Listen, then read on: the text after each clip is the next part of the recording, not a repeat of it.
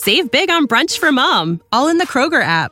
Get half gallons of delicious Kroger milk for 129 each, then get flavorful Tyson natural boneless chicken breasts for 249 a pound, all with your card and a digital coupon. Shop these deals at your local Kroger today or tap the screen now to download the Kroger app to save big today. Kroger, fresh for everyone. Prices and product availability subject to change. Restrictions apply. See site for details.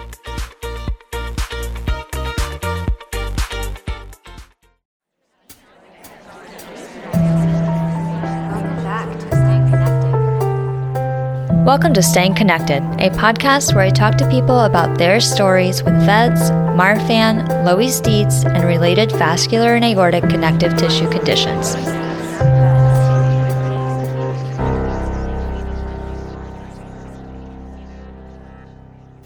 This is your host, Katie, and before we get into the show, I want to remind you that the views, information, and opinions in this podcast are those of the individuals involved, and the information presented does not constitute medical or other professional advice or services.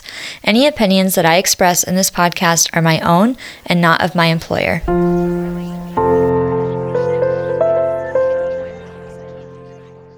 Welcome back. I hope you got a lot out of the last episode with Mary Myers, sharing her daughter Adeline's story with Loeys Dietz syndrome. On today's episode, we're talking to Grace Barnhart about her story with Marfan syndrome. A reminder before we go over to the interview the VEDS research study by Maya Brown Zimmerman, titled The Role of Community and Mental Health A Grief and Trauma Related Needs Assessment in the Vascular Ehlers Danlos Syndrome Population, is still open and will be until early December. There is a link in the episode show notes if you'd like to take that survey. The survey is open to people with VEDS and their parents, partners and spouses, and siblings at least 13 years old. Also, if you like this show, you can support it by joining my Patreon. My supporters on Patreon make it possible for me to continue producing this show, and you can join and support the podcast for just a few dollars a month. But whether you support this work through the Patreon or just by sharing it, it all helps. So thank you, thank you, thank you. Let's get into the show.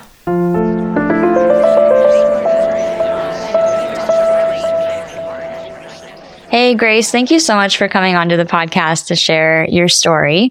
Do you want to go ahead and introduce yourself to everybody who doesn't know you? Yes. So I'm Grace. I am in Northern Virginia and I have Marfan syndrome. I am a patient myself, but I'm also a caregiver to my dad. So I have both the patient and the caregiver aspect of the Marfan world. I have done advocacy for about seven years now. Um, so I've kind of grown up just, you know, sharing my story, making people aware of what Marfan syndrome is, how they can help in the community, things like that. And I'm a college student at Longwood University as a social work major. So it's very fun. That is so awesome. Are you, what year of college are you in? I'm a sophomore. So I've got, I've got some time to go. That is so cool. So let's dive into your story with Marfan syndrome a little bit. You mentioned that you are a caregiver for your dad. What age were you diagnosed with Marfan? I was diagnosed when I was four years old. So we had known that my dad had Marfan syndrome. My dad was diagnosed when he was three. And my mom and dad took me to my normal physic like pediatrician appointment when I was four. And we noticed some things in my vision. That was the first throw off. They thought that I had a lazy eye. And that was the original like assumption of what was going on uh, because I would look at things sideways and point to them in an opposite direction of what the object was actually in. So everybody thought that I was like either messing with them or I had a lazy eye. Turns out I actually had a dislocated lens in my eye.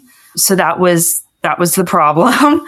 and that's pretty common with Marfan patients, but I hadn't been diagnosed yet. And again, we did know my dad had it. And they also looked at my aorta, which was slightly enlarged. It was not dangerous at that point. We haven't gotten there yet, knock on wood. But they did notice those, you know, throw offs, and they are common in the Marfan world. And considering my dad has it, they were like, we got to get her tested. So we eventually went to Johns Hopkins. I got tested there. And my mom said the doctor walked in. The doctor looked at her and with kind of like the look on the face. And she was like, I just need you to tell me I'm going to walk out, collect myself, and then we'll have a plan. Mm-hmm. So that's what we did. And I also had some blood pressure issues at the time. So they put me on blood pressure meds and I got glasses. Um, and I didn't really start having any issues till about fifth grade, is when, you know, things started impacting me a little bit differently.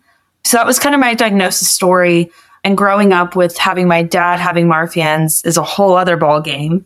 You know, not just having me as a patient, but also seeing my dad go through things that can, you know, very, you know, can can really happen to me at any point, which has been an interesting way to grow up. yeah. And it's been interesting just kind of seeing how my dad handles things. I talk about my story all the time from the caregiver point of view and the patient point of view. And a lot of people are like, oh, how are you so open about it? And like, you know, you're so strong and you have your emotions. So, like, handled with such a serious thing. And I was like, I honestly think it's just the way that I was kind of raised with having my dad in and out of the hospital. My dad has a full time job in an office. He's high up in the company. Like you would never know that this person had gone through multiple open heart surgeries, you know, life threatening emergency issues and, you know, struggles with these things on a day to day basis. So I think it's just kind of the way that I handle Marfan syndrome has really come from seeing my dad and how he handles things. But it definitely has not always been easy. So that I mean there's a lot to unpack there. Yeah. I think let's talk about like your childhood for a minute. You're diagnosed with Marfan syndrome at 4. Your dad has known about it your whole life, right? Like he has known about his own diagnosis mm-hmm. for your whole life. And you mentioned all these like, you know, four open heart surgeries and all the other things that he's had to deal with. What was that like for you? Like how much did you know growing up and how did that feel? My parents and I talk about this every now and then of like, I wasn't really, we don't really remember how my parents told me I had Marfan's. And it was kind of one of these things that like, I grew up and the way that my parents would describe things is just be careful because yours and daddy's hearts are kind of similar. And it was like growing up, it wasn't like I had struggled with these things, but I'd seen my dad you know, in and out of the hospital. And I think a big part of growing up with that kind of is like a normal life, right? Like he was in and out of the hospital, but it was kind of like we knew how to handle it. And one of the things that my parents and my family and I always say is it takes a village, especially in the rare disease or the chronic illness community. It takes a village. So growing up, I had, you know, we have our family friends, we have our close family members around us it really was a lot about a, about community. I was an only kid for about seven years until my brother was born, but my dad would be in the hospital for weeks, and my mom also had a child, right? So it was kind of like trying to balance. I had cheer practice, but dad was in the hospital, but mom had to work, right? Or I had school and then cheer practice, and then it would go home. But it was like that was a little different when my dad was in the hospital. So I think as a kid, seeing him go through those things, it was really about just having that community and that support. And it was scary at times, right? It was scary. There have been a few instances where we haven't known if my dad was going to come home. So that was always kind of, you know, my dad and I are very, very close, but it was scary at times. And my parents were pretty open about my dad's emergency situations and his heart surgeries and whatever else. So I think you know, it scared me and it was different than what my friends had grown up with. But just the way that my family handles things like that, it really is about community and just supporting each other. But then getting older and realizing, oh, wait, I have these same medical condition, right? And it's still, I have the risk of having these things that have happened to my dad can happen to me. And I think one of the things that I struggle with a little bit now that I'm 19 and kind of have a better hold on my life than I did when I was seven. um, is it's a little challenging. You know, growing up, I go to my cardiologist appointments and we go to Hopkins and I see my dad's cardiologist and I see his appointments happen. And it's like at some point in my life with Marfan's, I am most likely going to have to have an aortic surgery of some kind. It's just the reality. And it was always interesting, you know, you're younger and they're like, oh, you'll do it later in life. Like it'll be down the road. And now it's like, those 10 years have gone by. Like it's like mm-hmm. that time that like, oh, it'll be down the road. It'll be down the road. It's like, oh, I'm growing up now. So it's like closer down the road. So I think growing up, I was kind of just blind to it. But as you get older, I think is when it starts to like hit home a little closer that like not only my dad has gone through these things, but I can as well. Mm-hmm. So I think that was, you know, the community and the support is really important, especially with a kid seeing that. Yes, for sure. And how do you like how do you kind of mentally prepare for something like that?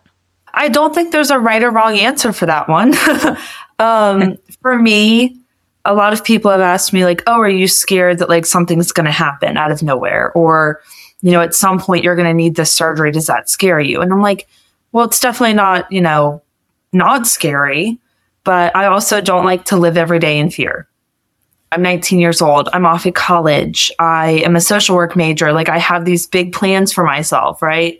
I have these goals. And in my mind, if I were to sit down every day and kind of have this mindset of, oh my gosh, anything can happen at any time, would kind of hold me back. And I think, unfortunately, it is just the reality. And there's nothing that I can do physically to stop that, right? I mean, I can take better care of my body and whatever else. But with Marfan's and, you know, these connective tissue disorders, anything can happen at any time. And I think one of the things that really made me realize that and really was a big, probably a big emotional part in my Marfan journey was my dad had his second aortic dissection just days after my 15th birthday. And it was my dad's second dissection, which was a lot of people don't even make it after the first one. And this was the second one my dad had had. And it was three hours after he had his aorta checked on for his annual appointment. And they were like, all right, you're good. We'll see you in nine months, you know, see you in a year.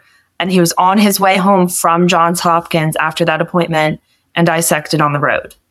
So I think seeing him go through that when he was fine three hours prior was definitely a big emotional thing for me because it's like I could be doing anything and something could happen.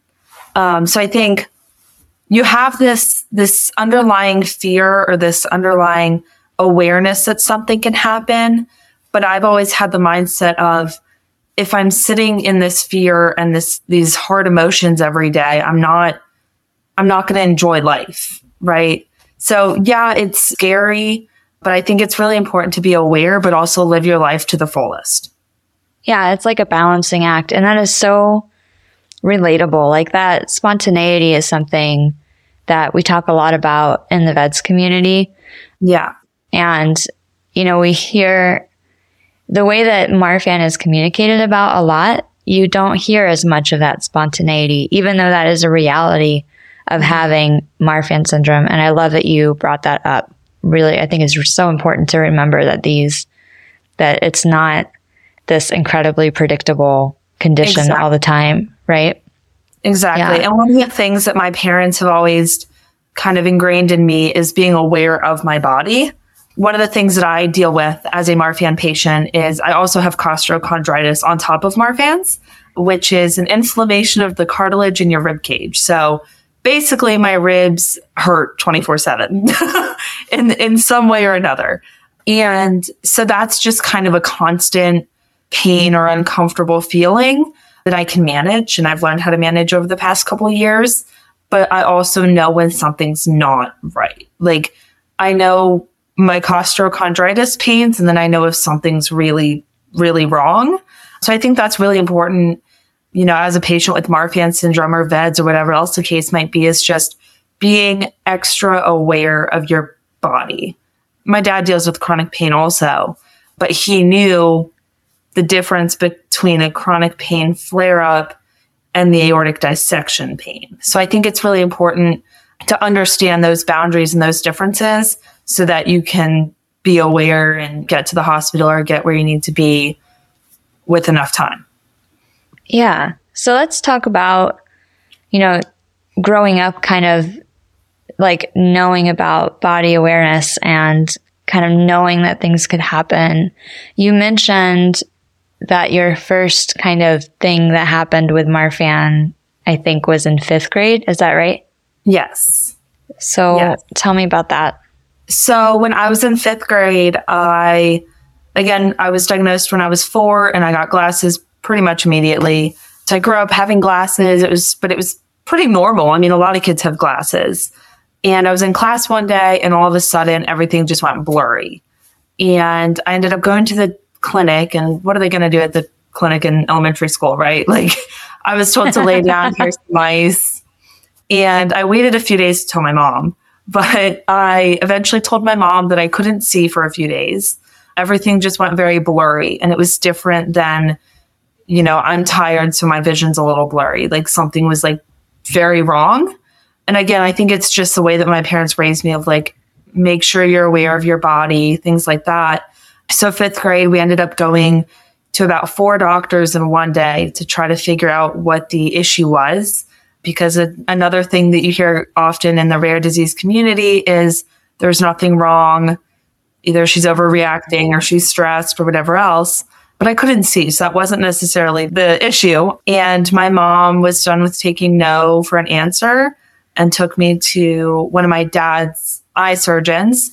And he looked at me for about 20 minutes and said, Yeah, her lens has shifted more.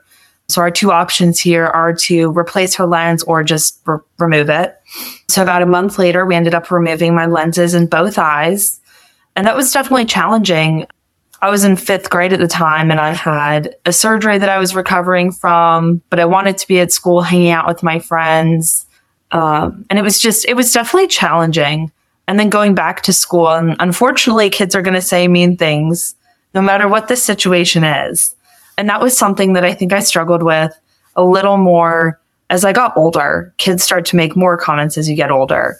And it was one of these things that's like, you know, in gym class, for a lot of these activities, I would sit like on the wall, right? While the other kids were in gym class doing the activity. And kids are curious, kids want to know. So they come up to you and they ask you all these questions. And again, I grew up kind of being aware of my body and spreading awareness and telling my story.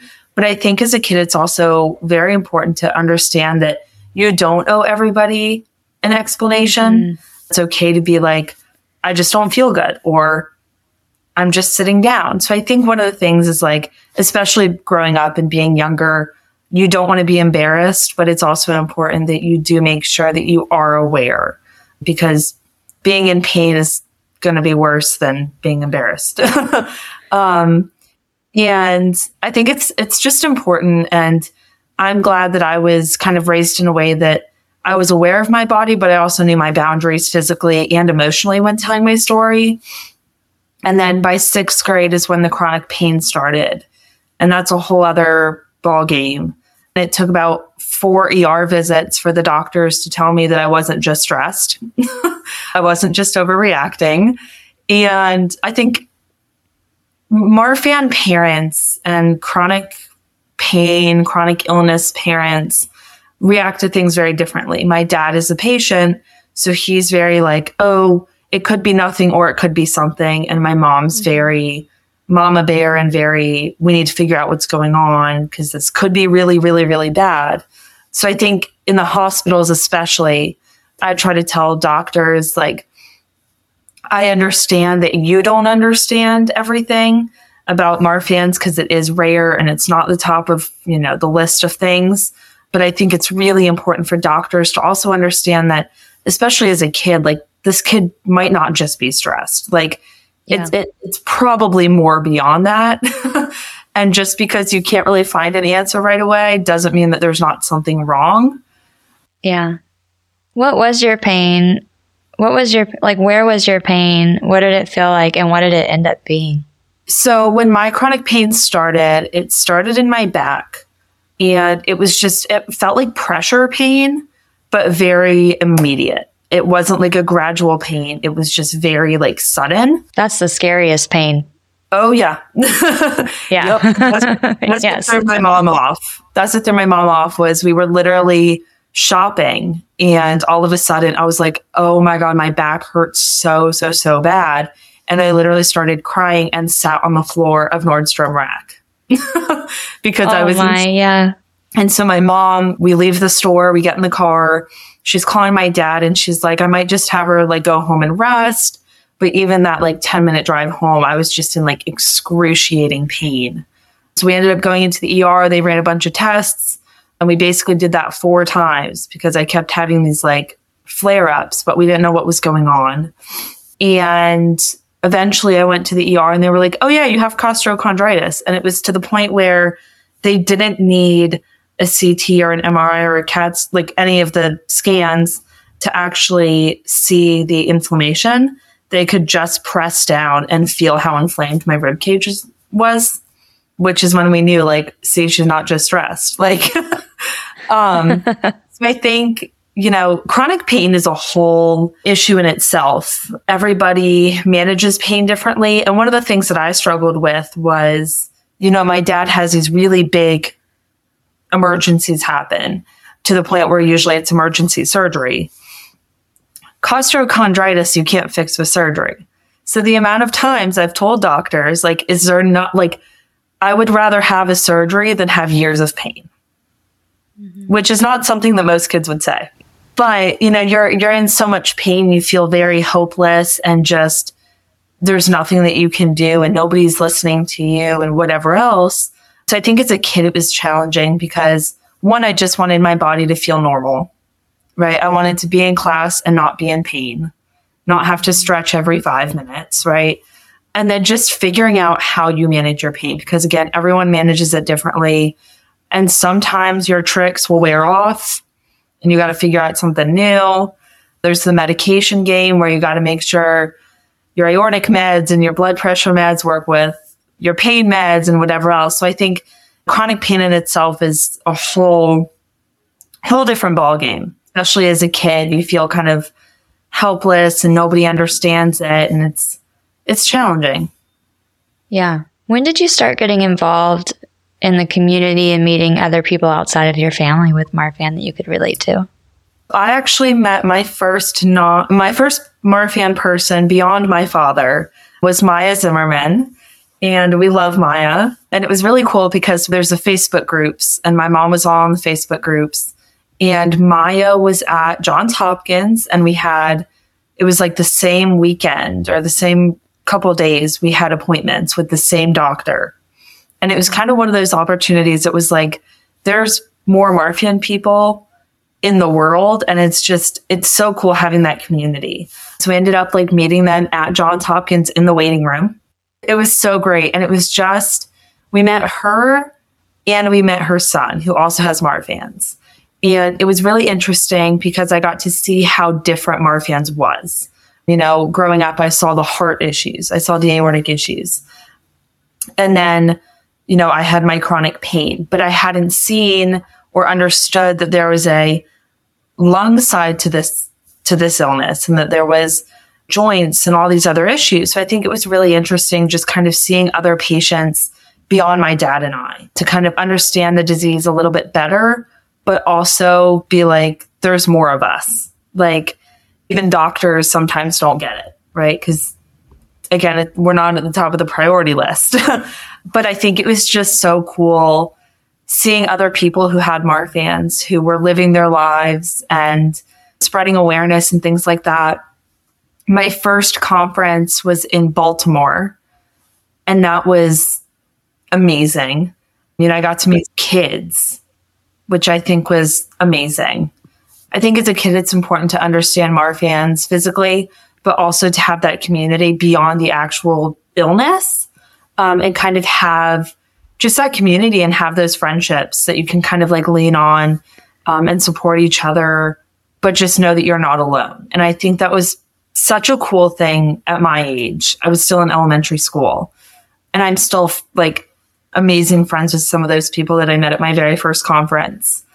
So I, I went to conferences and then during my eye surgery recovery, I was like, some other kid has this worse than I do. I've been lucky enough that I've only had my eye surgery so far, but I know that there were kids out there who were having open heart surgeries and having these more complex issues, but they weren't being looked at at all because again, it's a rare disease. So why are we going to pay attention to that? And it's like, wait a minute, like these kids are going through some serious things. And I told my mom and dad that I wanted to help those kids, but I didn't know how and I didn't know what that meant. And it took me about a year and a half, but I eventually got a project started called Marfan Friends. And Marfan Friends sends care packages called Friend Packs to kids in the hospital with Marfan's and other rare disease with, you know, chronic rare connective tissue disorder diseases and just kind of, you know, sheds light on the fact that there's other issues beyond the number one looked at diseases like cancer and things like that. Like there are kids who have Marfans and VEDS and things like that who are struggling just as much, who need just as much support and love. And I think that that was something that just, it, it that was my first big, I'm going to help the community. Well, how old were you then when you started doing that? So by the time I got it going, I was in sixth grade. It was right after sixth grade. So I was 13, I believe. Yeah, I was about 13 when I finally got my okay. first friend pack out. And it, it's not easy when you're 13. it's not easy. um, but it, it was really cool because I got to create even more relationships and bonds with families, not just the patients, but the families as well. Because I think it really is important to look at the caregivers just as much because mm-hmm. the caregivers run the show. they really do. Whether you're a doctor, whether you're a patient or a parent, a spouse, like the caregivers really are amazing. But it was just really cool to be able to help people and share my story, but also just connect with those other families who are struggling as well. And I started again speaking at conferences. So I would do like the teen panels where mm-hmm. parents would get to ask the teenagers how to kind of do it, right? What did your parent, how did your parents raise you having Marfans, right? What are things that you wish were done differently or you would want me to share with my kid or whatever else? And I think connecting not only with the teens, but also their parents is just as important. And then I started doing lobbying on Capitol Hill. So I did that twice. And I think within my community and my service work with the Marfan and rare disease community is it started as sending gifts and care packages to kids, but now it's making more, I'm trying to make more of a difference beyond just the Marfan community, right? Lobbying on Capitol Hill can help in so many aspects of life for the rare disease community, not just the support, but also the funding and the awareness and the education and things like that that was that was an amazing opportunity. And then I was a keynote speaker for Booz Allen Hamilton, which is a government contracting firm in DC. Um, and that was a really cool opportunity because I got to go beyond just rare diseases, but I got to say, okay, I am a young adult, still a teenager with a disability. And I got to reach out to not only the physical disabilities but the intellectual disabilities, the learning disabilities, things like that, and be like, look, I have a rare physical disability, but I live my life to the fullest, right? I am a college student. I want to get my master's and become a social worker, right? Like I have these goals for myself and I, I have to work hard for that. And we all do, but kind of making people aware that just because you have this setback or this disadvantage that some people might look at you really can do so much in the world beyond having this disability. So I think that's probably one of my favorite things about the work that I do and the service community work that I do is just the fact that I started just working with the Marfan community, but beyond that so much. And it's just kind of being able to make that difference for my for other people is just amazing. Yeah, I really am so I'm very impressed by your advocacy work that you've done. I mean, you're 19 years old and you've done, I mean, you just listed off so many things that you've been yeah. involved in, you know, and I know it doesn't stop there. Right. and it's so, so cool.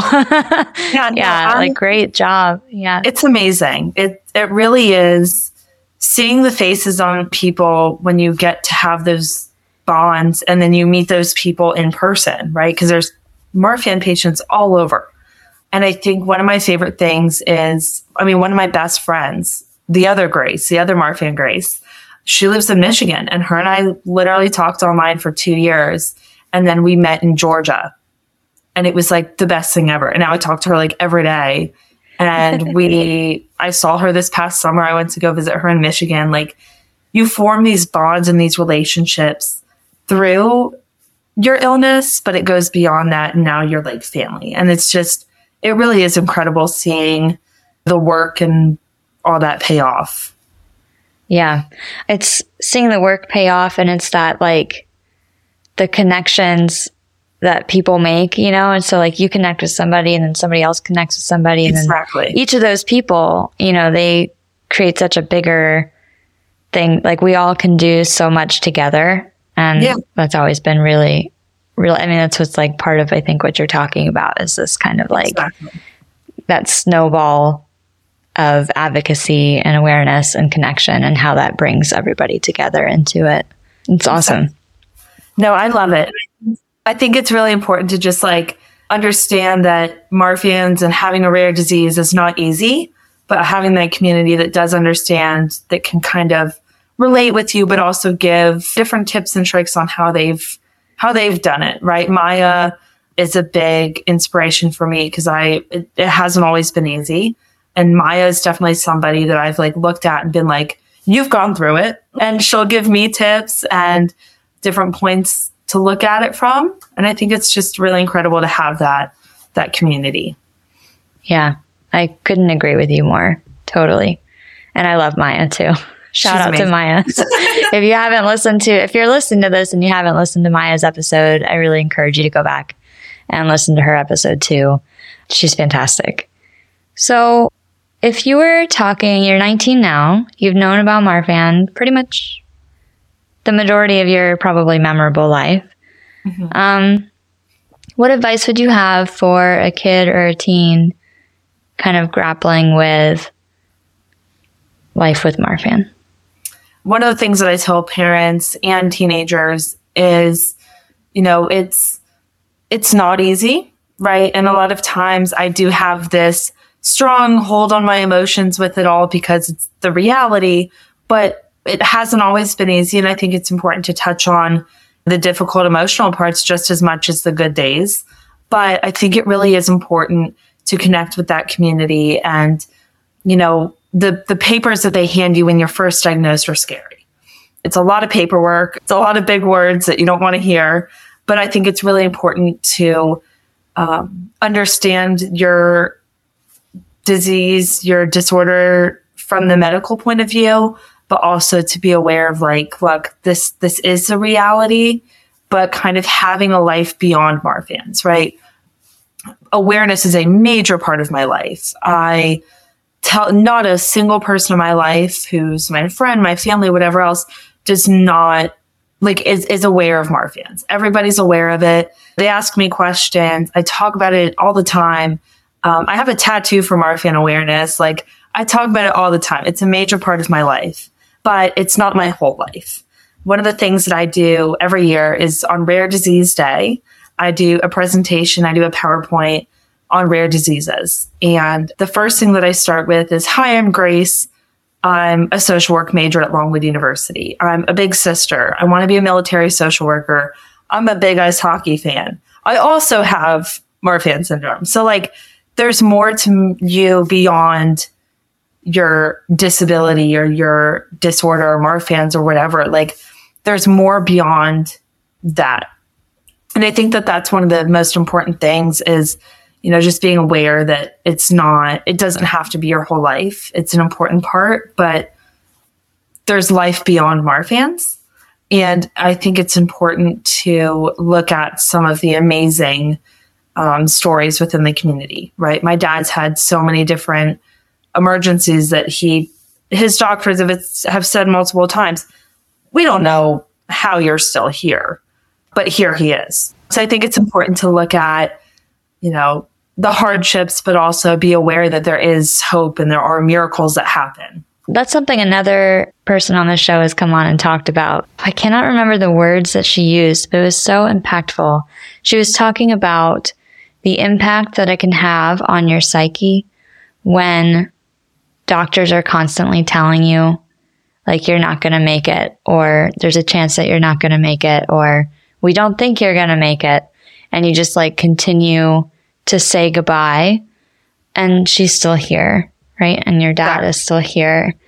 What was that experience like? Like is that the way that it happened for you for for him and for you or for me it was i think it was just seeing my dad go through some crazy things. My most memorable emergency was when i my brother's baby shower. My mom and i had to leave in the middle of the shower because my dad was bleeding internally.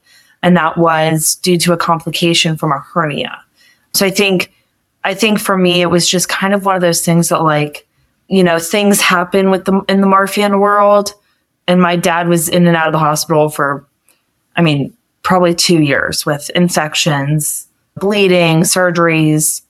Eventually, he had an abdominal reconstruction surgery, and my dad's aorta is completely fake. It's all been redone, remodeled. And I think it's, you grow up and you see those things.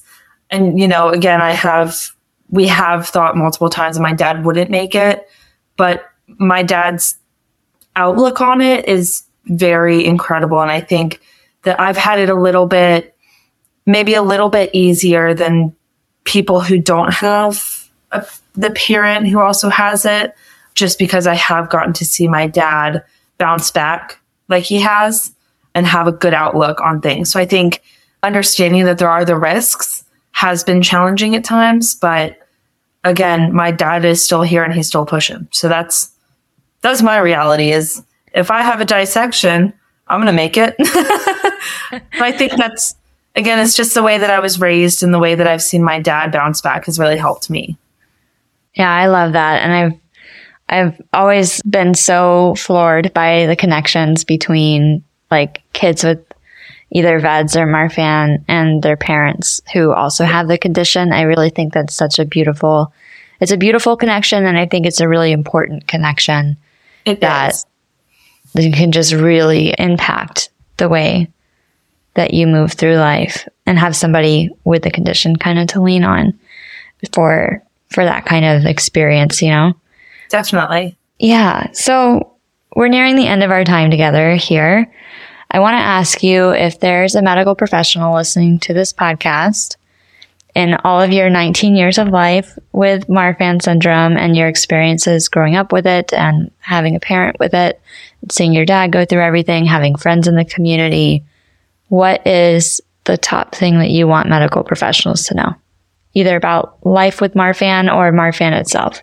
Yeah, so I think one of the big things is one of the things that I I helped with two summers ago in California was we lost a Marfan patient in the young adults community days before conference. And we had a little memorial at the beach for her. And one of her doctors was there and asked me that question.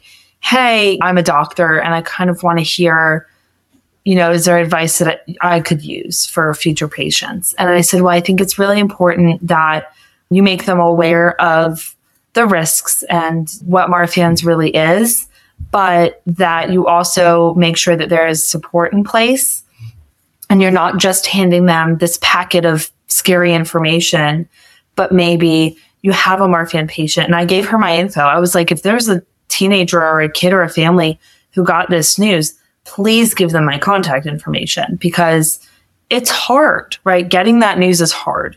And there, it, there really isn't a way to sugarcoat it. It's hard. But I think it's really important to have that community. And have it from the from the very very start. I got involved with the community when I was like 13, 12 or 13, and it's been amazing. And I think just getting that on the on the very beginning of the Marfan journey is just so important. So as a professional, I think if you're a specialist, like make sure you're involved, right? My doctors at Hopkins, they go to conferences and they are involved in the community. And I think that's really incredible. But I think one of the things that a lot of Marfan patients struggle with is, you know, the hospitals and the doctors that just aren't as aware. I have been going through some different lung issues recently, and I went to the hospital about two months ago. And the doctor was like, "Well, I just don't know what what to do. So, like, here's some meds. Like, go home and rest." And it's like, that's just not what I want to hear. Like, I understand that there's little information and there's little awareness, but at a whole other point, it's like, can you at least give me a better answer or have somebody else come in that might be a little bit more aware? Right. I think it's a lot better for doctors to say, Hey, I don't really know what to do in this situation. Let me find you somebody who does, as opposed to nothing's wrong with you. Mm-hmm. I think that's a big part of it is like, I understand that you want to get educated as much as possible, I hope, but there's so many other issues. But I think it really, really is important to just understand that this isn't just a medical condition. This is, there's a lot of emotions around it. So I think making sure that you're cautious around the emotions is also just as important as giving them medical answers. I love that. Yeah, I think that's so it's so relatable and so true and so so so important. Like so often we hear that you know people get they just get a paragraph of information printed off the internet and you know hand it off like go live your life and exactly. and it's like how are you supposed to cope with this information? I I love that you gave your information to that doctor to say like anytime you have somebody you know feel free to connect them i think it's fantastic yeah of course it's because again, it, it really is, it takes a village. like I said, it takes a village. And getting that news is scary. I talked to someone in California and their son was just diagnosed. And the dad was like, the packet is scary. And I was like, I get it, right? Like, I understand that. But I think it really is important and just amazing that they're already at a conference, right? I mean, this kid was like running around having a great time with other kids who could, who understood. And his parents were with parents who understood. So I think again, the medical information is just as important. Please listen to your doctors, but um, the, the community is is just as, if not more important. Yeah, it's critical. Thank you so much for coming onto the show and sharing your story, Grace. Thank you for having me. It was amazing.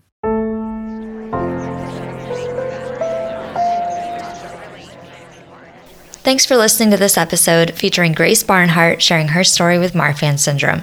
There are lots of helpful links in the episode show notes if you're ready to meet others, get involved, or just need support. On Saturday, we'll talk to Allison Pullins, whose son James has Marfan syndrome. If you like this show, I hope you will consider sharing it with your friends on social media, which helps us raise awareness of these conditions together. And you can also support the production of this show by joining my Patreon. Thanks so much, and I'll see you soon.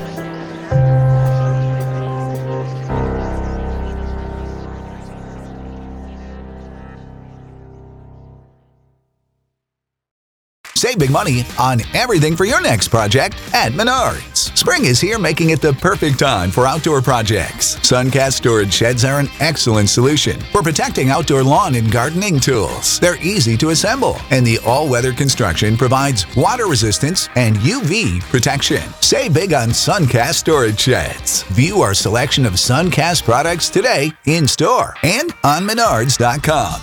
Save big money at Menards.